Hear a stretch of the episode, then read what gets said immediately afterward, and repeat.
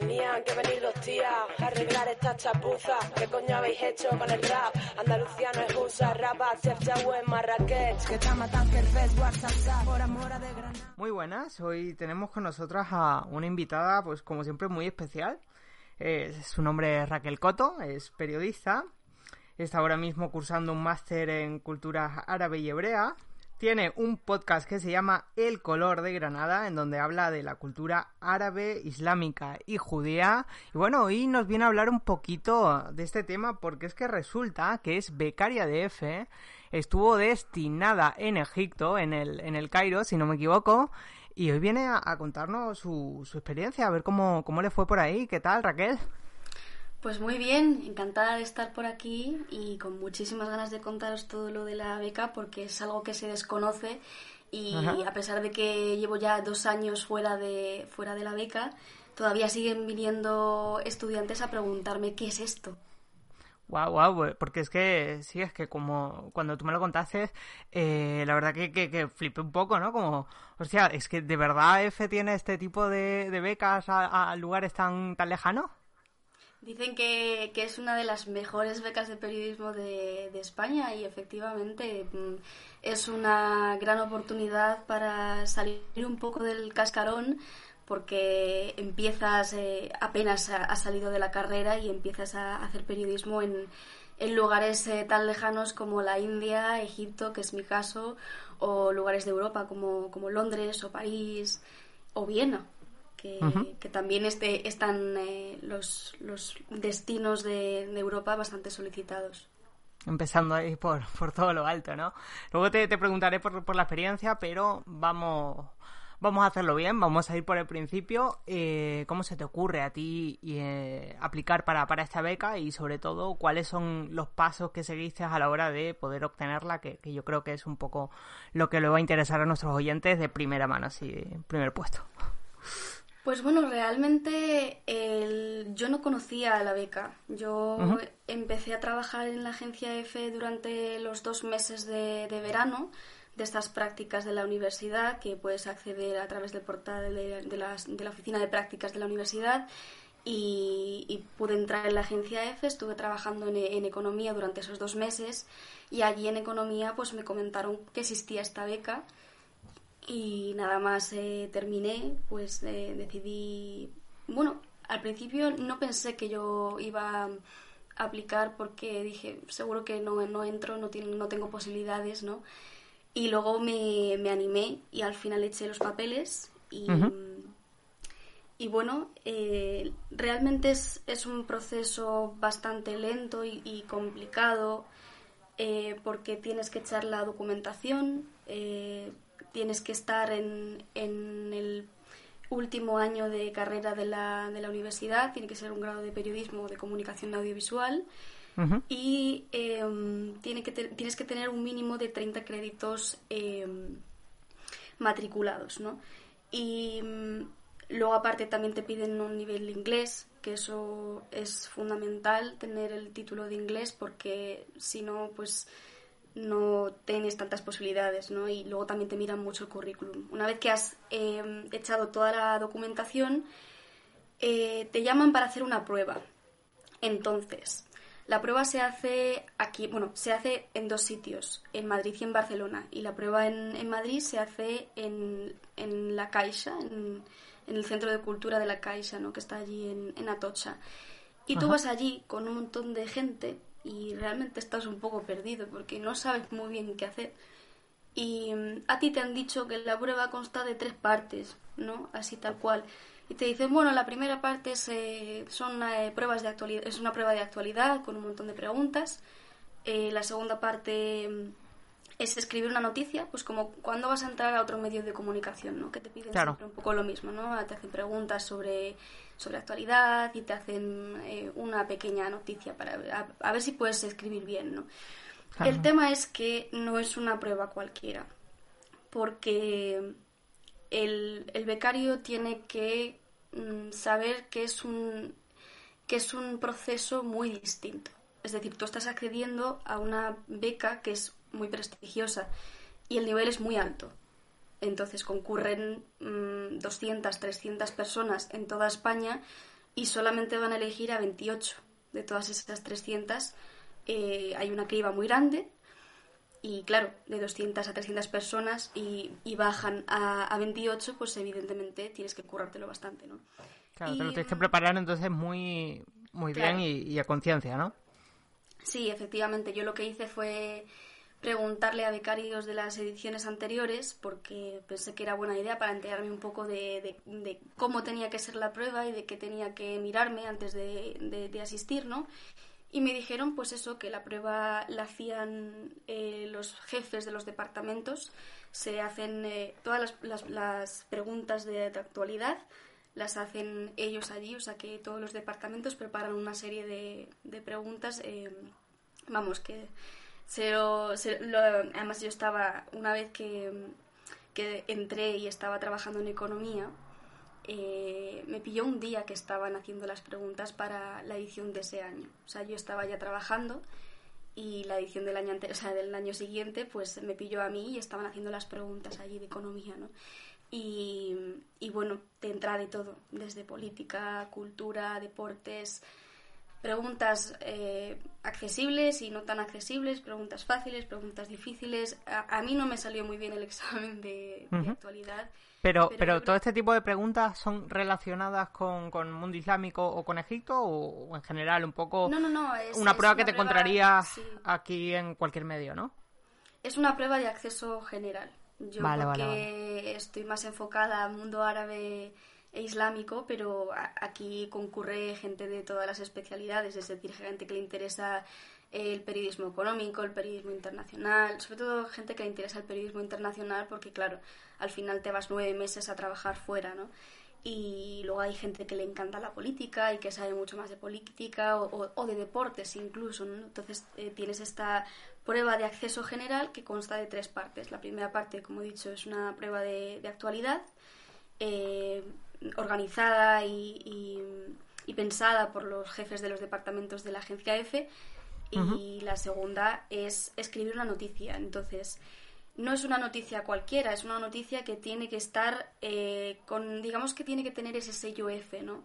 Entonces tienes que haber leído mucho las noticias que publican en F, saber eh, un poco los distintos estilos que, en los que escriben, eh, porque bueno, hay, hay distintos formatos ¿no? dentro de la agencia EFE de si tienes una actualización de una noticia o un... tienen como distintas, distintas eh, denominaciones, ¿no? Y eso se puede mirar en el libro de estilo, por ejemplo que yo, recomiendo que se lo compre todo el mundo porque además sirve para, para hacer periodismo, no solamente dentro de EFE, sino de, en, en, otros medios de comunicación, ¿no? Y, luego hay una tercera parte, que es, eh, digamos, donde prueban o, miran a ver si tienes el nivel, el nivel de inglés que te piden, porque te piden un nivel alto de inglés. Entonces, en mi, en mi año hicimos un, texto bastante especializado. Eh, creo recordar que era un avión que se había caído en la frontera de Siria, un avión ruso. Bueno, no sé. El caso es que te piden un nivel de inglés y yo pude resolverlo más o menos porque tengo un buen nivel de inglés, pero hay gente a la que le costó un poquito. Entonces, pues, pues bueno. Y, nada, una vez que has hecho la prueba, tú hay que tener en cuenta que estás con 300 personas en una especie de auditorio eh, que te separan y, bueno, te presentan un poco antes de, empezar el examen, te, te, presentan a la persona que, que va a dirigir un poco el tema de las becas.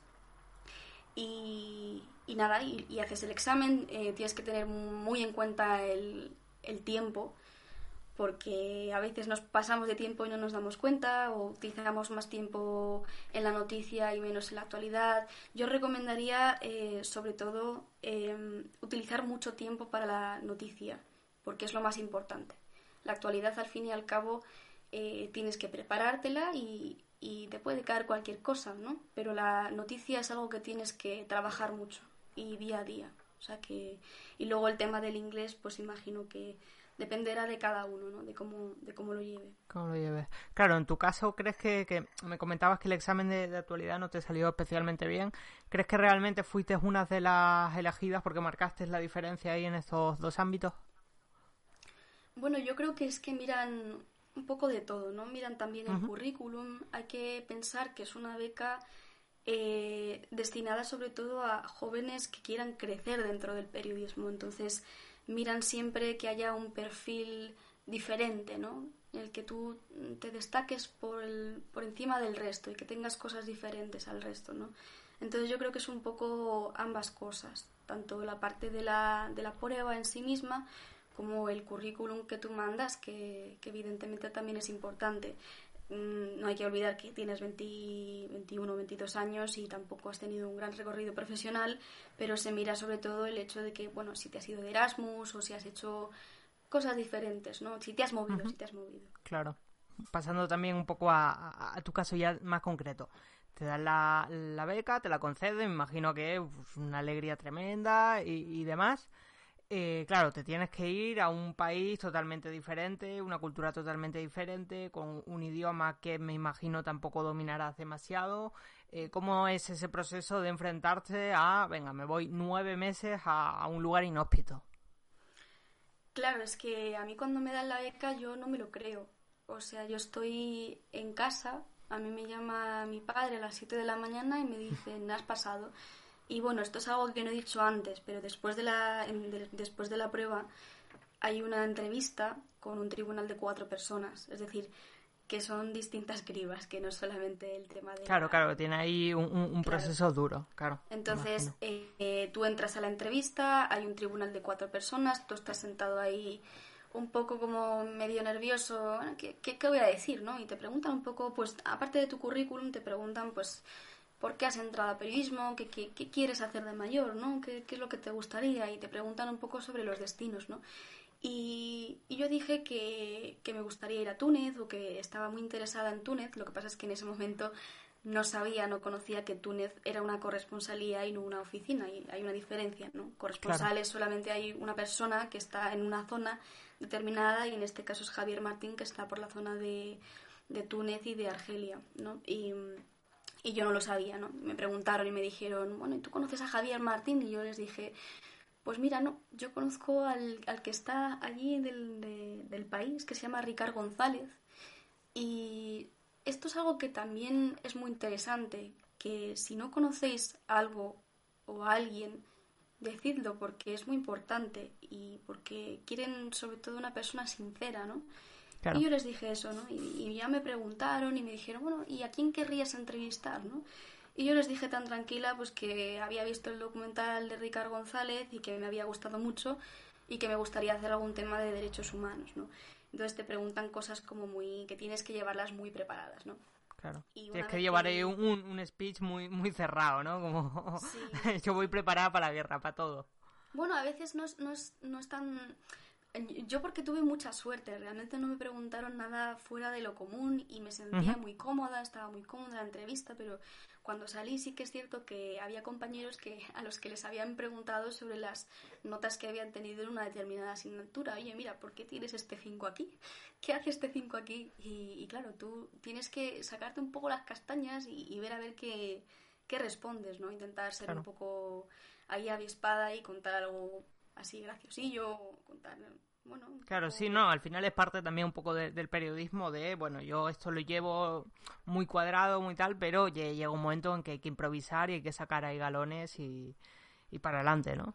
Pues sí, y efectivamente yo salí de la entrevista súper nerviosa, yo digo, bueno, a mí me ha salido muy bien, yo no sé si voy a entrar, pero a mí me ha salido muy bien, me fui muy contenta a casa y luego te daban, digamos, los resultados. Y ahí es cuando te digo que me llama mi padre a las 7 de la mañana y yo me pongo a llorar como una magdalena con mi madre en, la cama en plan, no, no, no, estoy entendiendo qué está pasando, ¿no? Hay algo que, que no me cuadra, ¿no? Y, efectivamente me dan la beca y me pongo a pensar, ¿no? En los próximos nueve meses. Y, y, claro, son dos partes de la beca. En la primera parte tú trabajas nueve meses en la, en la digamos, en las delegaciones nacionales de la agencia F donde tú vivas. Por ejemplo, yo vivo en, en Madrid, y, pero hay otros compañeros que vivían pues, en Zaragoza o en, o en Canarias, ¿no? Y te vas a, trabajar allí durante nueve meses, que eso también es una aventura, ¿no? Y luego la segunda parte, que es quizá la que más miedo y, más miedo te da, ¿no? El hecho de salir fuera y de, y de estar en contacto con un periodismo que es muy diferente a lo que tú has visto, ¿no? Pues, pues es, sin duda em, a veces es asombroso, ¿no? Otras veces te da mucho miedo y, luego al final acabas asumiéndolo, ¿no? Cuando coges ese, eh, ese avión y te plantas en, en, el Cairo con un montón de, de coches y, dices, pues estoy aquí, ¿no? ¿Qué ha pasado? en nueve meses eh, ha pasado el, el, tiempo muy rápido y estoy aquí en Egipto y, y, voy a empezar a trabajar con la agencia F. Es algo que no te crees, ¿no? Claro. Eh, y ahí es donde, donde quería ir. ¿Cómo es tu llegada, tus primeros días a a, este trabajo, ¿no? Es, decir, tú llegas ahí, tienes una persona que te integra, te tienes que buscar tú las castañas. Mira, es caótico, es muy caótico. Depende también del destino que tengas. Eh, no es lo mismo la India o, Egipto Que, Londres o, no sé, algún destino claro, claro, no, no, más convencional, ¿no? Me refiero, me refiero a tu caso, ¿no? Un, un, destino, como dices tú, más convencional, pues siempre tendrás como más facilidades, ¿no? Pero buscaba un poco e, e, esa experiencia de, bueno, un país, pues eso, como te decía antes, una cultura totalmente diferente, un idioma diferente, quizás unas estructuras sociales un poco más caóticas. Sí, sí, sí. El hecho de que no haya pasos de cebra ya es un mundo. Tú tienes que cruzar y, es como, bueno, a veces piensas, bueno, yo he estado en Italia, más o menos tiene que ser parecido, ¿no? No, no, no, no, no es parecido, no. no hazme caso que no. Entonces eh, te ves allí eh, un montón de, egipcios preguntándote dónde quieres ir, dónde vas, y tú con una maleta muy grande y dices, bueno, ¿y ahora qué hago, no?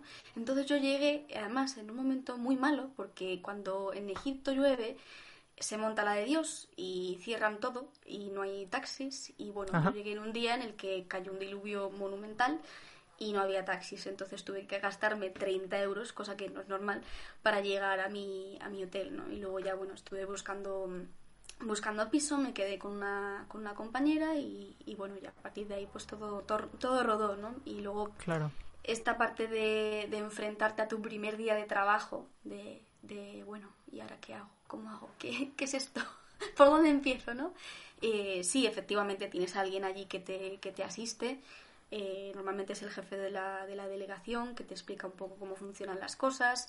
Y luego, pues si tienes suerte, hay también eh, un becario del máster, que esto es algo que no he dicho, hay también un máster con la, creo que es con la Carlos III, eh, que también te permite irte a seis meses em, a cualquier destino también de las delegaciones que tiene EFE en el extranjero, ¿no?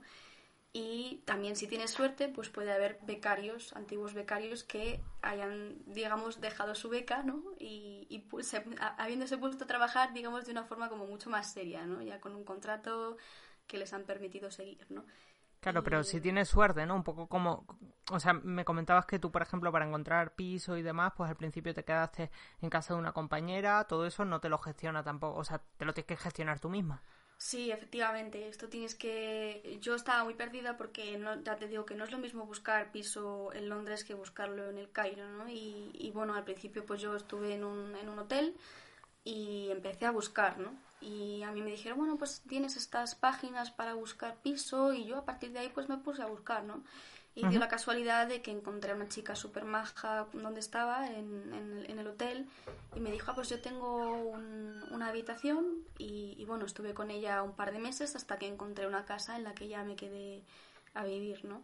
Pero efectivamente, ese, ese momento de buscar casa también es muy, es muy complicado, ¿no? Porque tampoco no conoces las zonas, no conoces el idioma, que es súper importante, ¿no? Eh, que te hablen en árabe y que tú no entiendas nada, pues claro, es un complicado. Sí, sí. Eh, eh, ahí, ahí quería entrar. Recuerdo que, que, bueno, cuando yo hablaba contigo y demás en, en esa época, venía también tu, tus redes sociales y demás, te quejabas también mucho del idioma, ¿no? Que tú te habías intentado preparar un poco el, el, el árabe y cuando llegaste ahí te diste cuenta que hablaban un dialecto totalmente distinto. Es un gran problema para los que estudiamos árabe en escuelas de idiomas o en, o en otras instituciones, ¿no? El hecho de que tú tienes que estudiar árabe y la gente no entiende que el árabe no es un idioma, ¿no? Y, y es un problema porque tú estudias árabe em, estándar, ¿no? Se llama Fusha y es, digamos, el árabe que te enseñan en el colegio, el que hablan en los medios de comunicación, pero efectivamente cuando tú estás en la calle, ese árabe no se habla. Entonces, eh, tú con, esa inexperiencia que llevas, eh, te vas a comprar naranjas o, o café o, bueno, vas al supermercado como una persona normal y te tienes que enfrentar a, oye, pues tengo que comprar carne, ¿no? ¿Cómo compro carne sin que se rían de mí? Porque es algo que les parece muy interesante, el hecho de que los occidentales hablemos árabe, pero claro, no es el árabe que ellos utilizan, es como si estuviésemos hablando castellano antiguo. Claro, claro, eso, eso te iba a decir, que, que tiene que haber, ahí como una variedad eh, un poco un poco extraña, ¿no? Que, que, que a lo mejor es como sobreculturalizada, ¿no? Sí, lo que pasa es que, bueno, al final te acostumbras a hablar en inglés porque es que no te quedan alternativas, ¿no? Y yo me gestionaba mucho con el inglés. Eh, es cierto que donde vivía yo, que se llama Zamalek, que es como una isla tipo Manhattan, ¿no? Que está en mitad del río Nilo y es el lugar en el que están viviendo pues todos los occidentales, ¿no? Y, hay un montón de empresas y embajadas y, bueno, está todo lleno pues, de, gente occidental, ¿no? Eh, se llama como la colonia occidental de, Cairo. Y al final pues acabas hablando en inglés porque es lo más sencillo y bueno, te da pena porque dices, has estado dos años eh, estudiando para llegar a el Cairo y, y no poder hablar bien el idioma. Entonces, es una pena, pero es así. Claro, complicado, complicado. Pero bueno, como decíamos antes, uno se lo prepara mucho, pero al final, pues las contingencias, ¿no? Las coyunturas, pues, pues te hacen improvisar un poco y ahí es donde, donde se marca la diferencia. Eh, quería em, entrar en el tema de, bueno, tu trabajo ahí. ¿Fue como te lo esperabas? Eh, ¿También hubo ahí un, montón de, problemas que ni te imaginabas? ¿Cómo, ¿Cómo fue esa experiencia?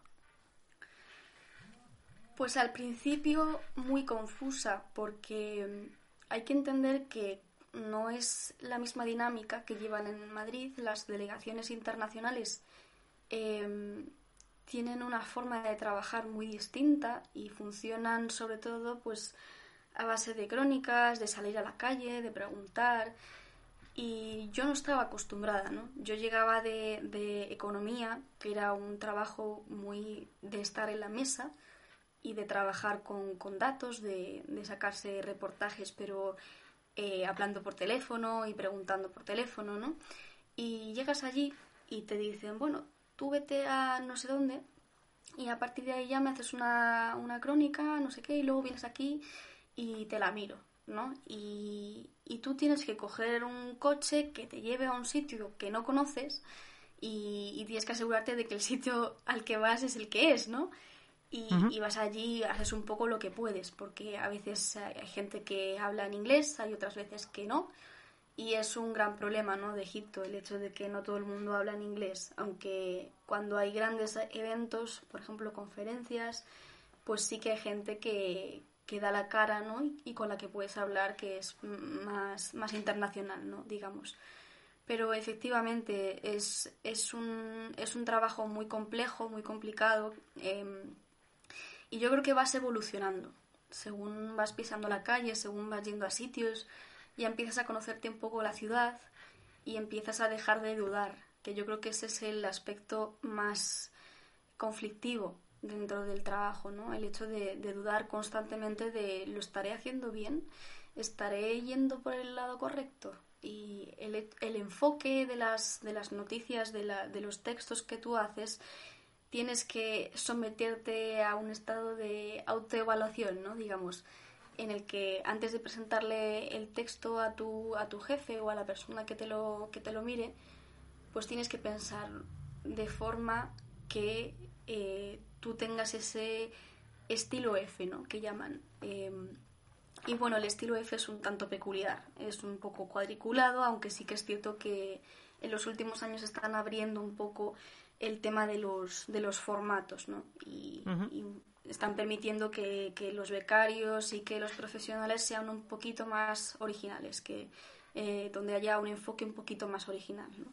Pero, pero sí, eh, es un trabajo duro al principio, pero emocionante porque eh, no estás en tu zona de confort, te sientes fuera de, de España, ¿no? Y, y, empiezas a valorar un poco lo que tienes en España, ¿no? Que eso es también un tema del que me gustaría hablar el hecho de estar fuera y de trabajar fuera y de ver cómo son las cosas fuera te hace, te hace valorar muchísimo lo que tienes en tu país, ¿no? Porque Egipto es un país en el que no hay libertad de prensa, que es muy difícil acceder a información, a datos y, y a veces no es tan fácil preguntarle a las personas porque hay muchas que no quieren responderte. Directamente te dicen yo no quiero hablar de este tema y no te dicen nada porque no quieren hablar, porque tienen miedo a ciertas cosas, ¿no? Y y bueno, también tienen un poquito de miedo a las cámaras. Yo estaba un día haciendo una crónica en una cafetería y tuve un problema porque, claro, yo no había avisado al señor de la cafetería que podía grabar una entrevista ahí, ¿no? Y, viene este director, yo estaba haciendo una entrevista a un director de, de, ópera, creo recordar, y, y, me puse ahí con la cámara tranquila porque yo, bueno, pues, pues ya está, ¿no? Y, el señor me dijo, oye, ¿qué, ¿qué haces aquí? ¿Qué es esa cámara? ¿Qué vas a hacer? Y, bueno, hubo como unos minutos de tensión hasta que finalmente la persona a la que iba a entrevistar pues me, echó un cable, ¿no? Y le, y le pidió, por favor, que, que nos, si nos podíamos quedar unos 10 minutos para hacer la entrevista. Entonces, esa es un poco la dinámica que llevan allí en Egipto. Claro, es, un poco el, tú a tú, ¿no? Pero te quería preguntar, eh, si realmente como medio extranjero a lo mejor tienes algún beneficio o se te trata a lo mejor un poco eh, mejor eh, que un medio eh, de, Egipto o, al final es, un trato un poco transversal a, toda la prensa. Sin duda, sin duda. El hecho de ser un medio occidental es prácticamente que te, te abren un poquito la mano. Tampoco te creas, hay ciertos temas que no se pueden tocar, como el tema del aborto, por ejemplo, que bueno, allí es ilegal y no se puede hablar de, eso, ¿no? Entonces recurres a ciertos eufemismos y, lo planteas de forma como un poco más soft, ¿no? Más, más liviana la, cuestión. Eh, pero sí, los, los periodistas locales eh, tienen muchos problemas, hay detenciones y registros arbitrarios y, y, bueno, de hecho hace poco precisamente con el tema de la pandemia, una corresponsal de The Guardian publicó un texto haciéndose eco de una, de una mm, investigación sobre, sobre el coronavirus en, la, en Egipto que decía que había más casos de los que el gobierno estaba reportando, ¿no? Y decidieron quitarle el pasaporte y una vez le quitaron el pasaporte le dijeron, vale, no, no es que no, no, no te vamos a quitar el pasaporte, te vamos a echar del país, ¿no? Y esta mujer ahora pues ya no trabaja en Egipto.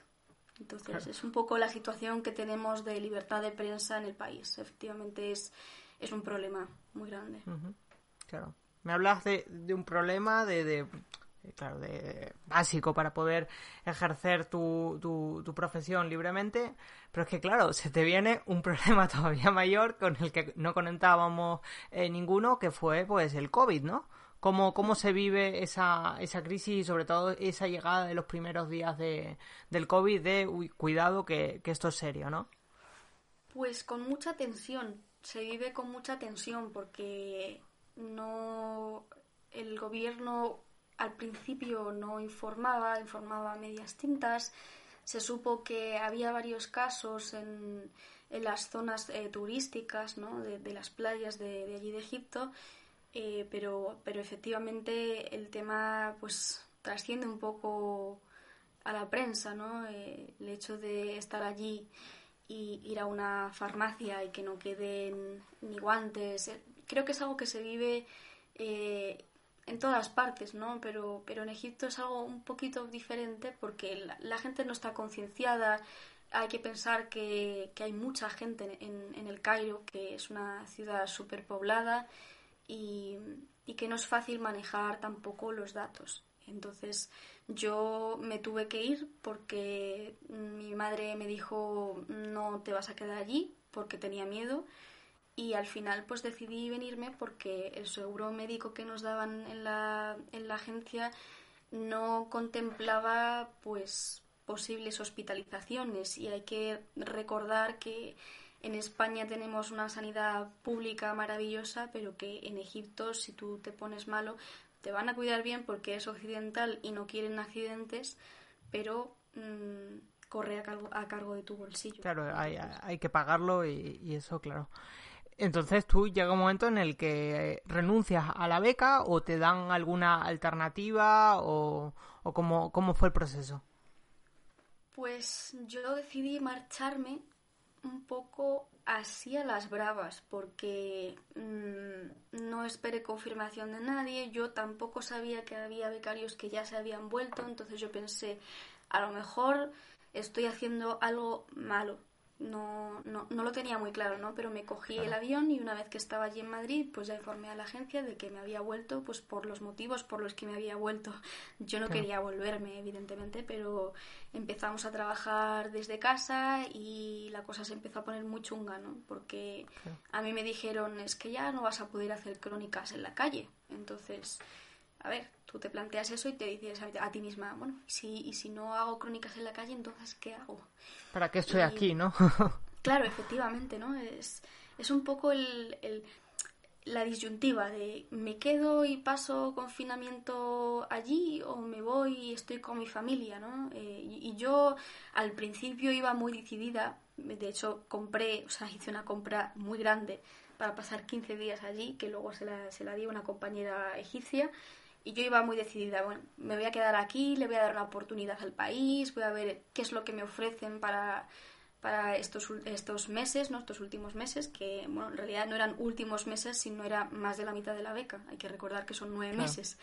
Y decidí finalmente cogerme un avión de vuelta a casa, porque hablé con mi madre y me dijo, a mí me parece muy bien que tú le des una oportunidad a la beca, pero Mm, lo importante es la salud y ya tendrás tiempo de volver a Egipto. Y la verdad es que la vuelta fue bastante traumática porque mm, justamente iban a cerrar las fronteras. Em, estaba con una vecina que curiosamente trabajaba para la Agencia de Cooperación Española allí en el, en el Cairo, ¿no? Y era mi vecina. Y yo fui a casa de mi vecina a contarle todo esto. bueno, he decidido volverme, ¿no? Entonces empezamos a tomar una cerveza, tal. Y me, cinco o diez minutos después me dice, bueno, me acaba de avisar mi jefe que van a cerrar las fronteras. Entonces yo tenía el avión para el día siguiente y yo no sabía si mi avión iba a salir o no iba a salir. Así estaban un poco las cosas, ¿no? Yo estaba con una tensión muy grande, con unos nervios muy grandes, porque digo, bueno, si, si no me puedo volver, es me quedo encerrada aquí, yo no, no, no podría salir, ¿no? Y digo, bueno, vale, por, por, lo menos me darán una alternativa. Entonces al fin cogí el avión, iba con un montón de gente que se había quedado atrapada en las zonas turísticas, que se habían tenido que volver, entonces imagínate la sensación, un montón de gente en el avión, yo con un estrés tremendo, y, luego llegas al aeropuerto de Madrid no hay nadie, está todo desierto, coges un taxi, ahí como puedes, ¿no? Porque vas con las maletas, que es que no hay nadie que te ayude, porque mis padres viven bastante cerca del aeropuerto, pero no podían venir a recogerme porque había un estado de alarma, ¿no? Y coges ese taxi y ves que las carreteras están desiertas y dices, ¿qué está pasando? Pero todo esto que, me cuentas es por, por iniciativa eh, propia tuya, que al final, como dice, pues tienes que decidir, lanzar una moneda al aire y decir, bueno, pues no sé si haré mejor o peor, pero voy a decidir esto. Pero claro, eh, a, nivel de protocolo, por ejemplo, de, de F o de la coordinación de, de, la beca y demás, absolutamente nada, ¿no? O sea, estaba, estaba todo perdido. Quiero decir, no, no, eh, no había una, una información o una comunicación institucional de, bueno, ha pasado esto y todos vamos a una y esta es la manera de hacer. Bueno, es que hay que pensar que no es tan fácil porque cada, cada persona tiene una situación distinta y cada becario está en un país distinto. Entonces, ese protocolo fue bastante lento. Yo creo que precisamente por eso, porque no tenían muy claro cómo proceder.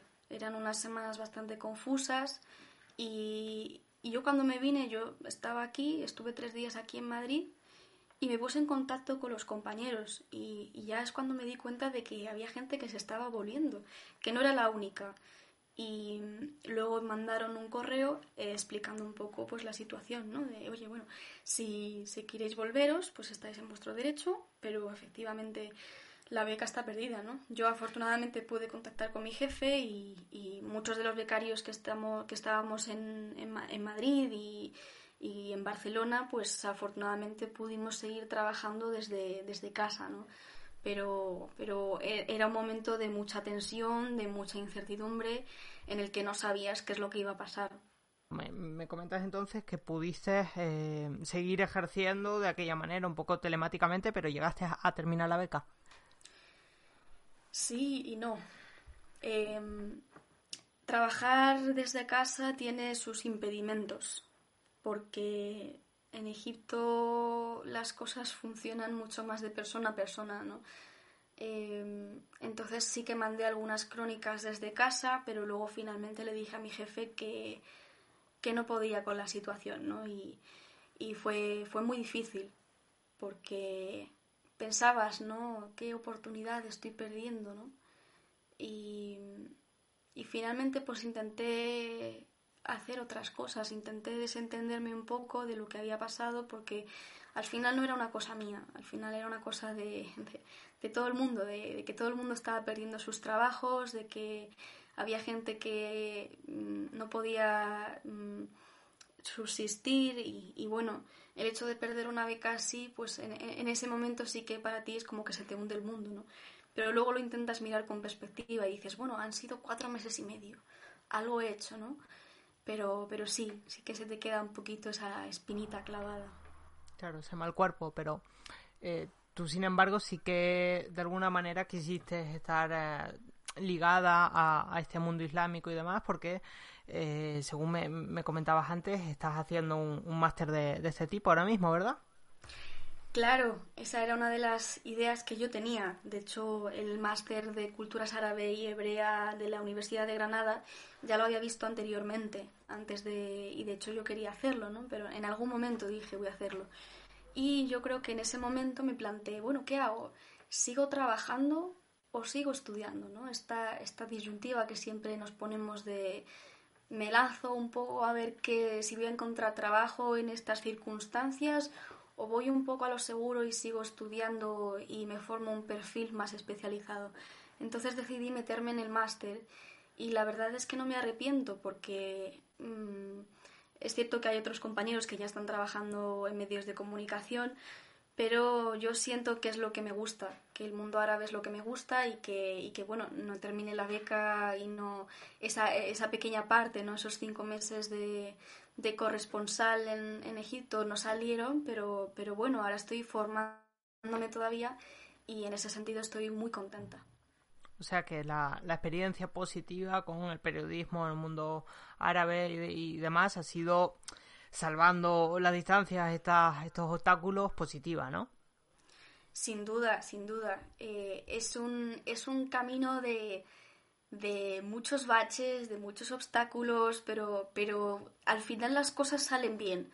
Cuando tú te planteas que hay mucha gente de tu promoción que no ha tenido esta oportunidad, ahí es cuando empieza a cambiarte un poco ese pensamiento ¿no? destructivo y negativo que te dices a ti misma, que dices, ¿por qué me he tenido que volver? ¿Por qué me ha pasado esto a mí? ¿Me ha pasado? Pues bueno, ya está, otra cosa, ¿no?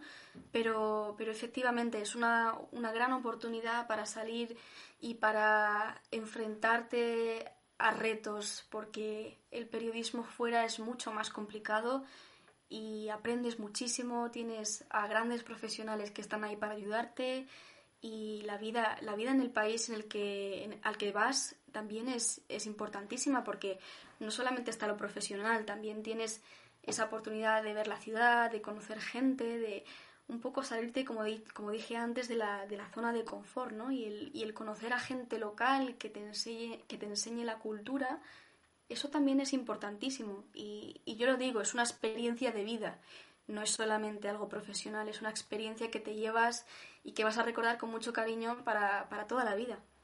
Claro, y tú entonces, según lo que, lo que me estás contando, me da a mí que, proyectas totalmente tu, tu futuro profesional en, en este ámbito, ¿no? En, volver, si no a Egipto, a, a un país circundante o, similar, ¿verdad? Es algo que me estoy planteando a día de hoy, de, de qué hacer exactamente con todo lo que he aprendido. Sí que es cierto que muchas veces me digo a mí misma, bueno, puedo intentarlo siendo freelance, ¿no? Que, que esto es un poco la moda de los freelance, de, irse a un país, intentar sacarte un poco las castañas, y, pero claro, pagan medianamente. Sí, no, ser, freelance, eh, ya, ya te lo puedo eh, decir yo de primera mano, eh, no es muy rentable ni muy aconsejable actualmente, ¿no? Tiene, tiene, mucho, por muchas causas, pero, pero es complicado, ¿eh? Pero bueno, yo creo que está ahí la posibilidad, igual en algún momento me animo, pero de momento estoy bastante bien en Madrid. Em, y, bueno, mi intención es hacer un máster de, radio, de Radio Nacional, que me han dicho que está muy bien, y enfocado efectivamente a esa parte del mundo árabe. Si puedo unir las dos cosas, yo creo que sería espectacular, ¿no? Eh, el mundo árabe visto desde, desde el punto de vista de la cultura, no de la política, porque siempre se habla de la guerra de Siria, de los conflictos, de las relaciones internacionales, de la política exterior, pero yo quería enfocarme a esa parte de la cultura, del Islam, que siempre está un poco denostada, ¿no? El hecho de, de intentar concienciar a la gente de que los musulmanes no son terroristas, yo creo que para mí es una vocación que, he encontrado gracias a tanto a la beca como al, al máster, ¿no? Y, y me planteo, me planteo en algún momento hacer un programa de radio especializado o algo así, ¿no? Que mezcle un poco los, los dos mundos. Un poco, un poco enseñar ahí la amplitud y, luchar un poco contra el cliché, que, que bueno, nunca es fácil, pero eh, siempre es, satisfactorio cuando sabes que detrás, o sea, hay, hay ahí un mundo súper prolífico, ¿no? Y, con esto quería entrar al color de Granada, ¿no? Tu, tu, podcast, ¿no? En donde hablas de cultura árabe, islámica y, judía. Cuéntanos un poco qué, se cuece por ahí, de qué habláis. Bueno, pues este es un proyecto que nace de una asignatura que tengo en el máster que se llama Musulmanes y Judíos en Europa y nos pedían hacer una entrevista a, una persona musulmana, ¿no? Para concienciar un poco de cómo es la vida de estas personas y de intentar derribar esos clichés, esos estereotipos que tenemos con, con, los musulmanes, ¿no? Y la idea nace un poco de ahí. Yo voy tirando del hilo y me encuentro temas fascinantes, ¿no? Em, creo que es un proyecto muy distinto que apuesta sobre todo por la cultura y por el conocimiento de, de la filosofía, de, de, del arte, de la literatura eh, árabes y, e islámicas, ¿no? Y en ese sentido, el color de la granada es, em, es un proyecto muy personal, porque como digo, reflejo ahí todas esas frustraciones que yo he tenido con la beca, que no he podido terminar, y digamos que, que, he apostado por hacer algo propio y hacer algo con, con, toda esa ilusión, ¿no? Para que la gente pueda entender que, que este mundo no es tan, no es tan extraño, ¿no? No es tan eh, gente que, está ahí para, para hablar con nosotros y que, y que en el fondo pues eh, también España ha tenido un pasado musulmán muy importante, que es algo que siempre se olvida. No sé por qué siempre se olvida eso. No, no, parece que, que a un sector muy concreto también de la población no, no le interesa, ¿no?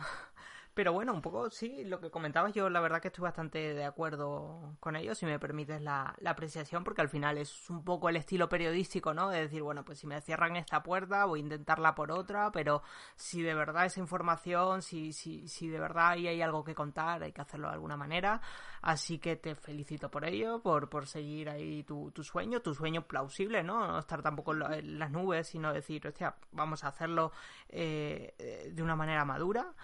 Y, bueno, creo que, va a ayudar esto a, mucha gente que está un poco ahí en el limbo, que incluso no, no conocían ese tipo de becas o, este tipo de eh, proyección profesional. Así que ya has dado como muchos datos de, tu experiencia y, demás, pero me gustaría que, bueno, que le hablaras ahora a, esa gente que está ahí un poco ranqueante o que incluso no, no conoce eh, esta vía profesional y, y bueno, que ¿Qué les dirías para, para alentarle a, salir en este, en este entorno tan difícil pero al mismo tiempo tan, tan bonito?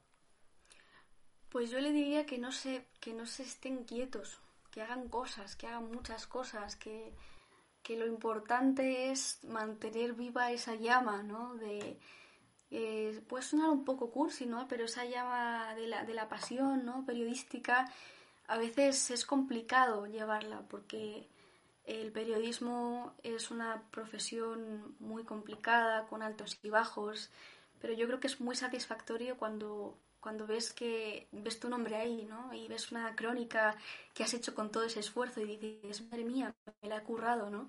Y el hecho de poder verte publicada también es un poco esa sensación de sentir que, que, tú lo vales, ¿no? Que, que puedes hacer esto, que, que, te gusta y que no solo te gusta, sino que eres válido y, y, y vas a seguir aprendiendo, ¿no? Yo creo que las ganas de, de, aprender no se tienen que abandonar nunca, es lo más importante. Y a las personas que duden de si apuntarse o no a la, a la beca, mmm, yo siempre que me preguntan, porque me preguntan todavía por redes sociales, algunos, algunos compañeros que están un poco perdidos y me dicen, oye, ¿qué es esto de la beca? Ayúdame un poco, me gustaría apuntarme. Y yo les digo, mira, lo más importante es creer en ti, porque es que si no crees en ti, no va a creer nadie. Entonces, esos nervios que tú tengas, eh, tienes que pensar que tú no los tienes, como dicen, no, tómate una tila. No, no, no, no es que hace no hace falta tomarse una tila, ¿no? Yo creo que es más el hecho de, de pensar que, que hay una proyección, ¿no? Esa proyección que tú tienes hacia el futuro, mantenerla siempre. El hecho de quiero realmente hacer esto, quiero comprometerme, quiero ser una buena periodista. Y bueno, aquí podríamos discutir qué es el buen periodismo y qué no es el buen periodismo, pero creo que es algo que se lleva por dentro, ¿no? Esa, esa llama interior que te nace y que dices, esto es lo que quiero hacer. Entonces, no, que no duden, que no duden porque es una gran oportunidad y de verdad que luego en el futuro es algo que se agradece a pesar de los obstáculos, el haber pasado tiempo en otro país, haber aprendido tanto de la profesión, de la gente, de la cultura, de, haber conocido tanta gente maravillosa es algo que te cambia por dentro y, y se te queda. Y yo creo que no, no, no, creo, no creo que lo vaya a olvidar nunca. O sea que en ese sentido creo que, que la gente debe apostar por esta, por esta beca porque es una oportunidad maravillosa para vivir el periodismo fuera. Pues fantástico consejo, muchas gracias Raquel. Recordad, si queréis eh, saber más sobre cultura árabe, islámica y judía, no os perdáis El color de, Granada, el, podcast de, de, nuestra amiga y compañera. Y, nada, ha sido un placer tenerte por aquí y hasta la próxima. Pues igualmente, Romina, espero haber ayudado a alguien con esta pequeña charla y, nada, nos vemos por las ondas. Este acento nazarí danzante que me saco. Agosto, 46 grados, esto es Marruecos. Los hippies van descalzos despeinados sin camiseta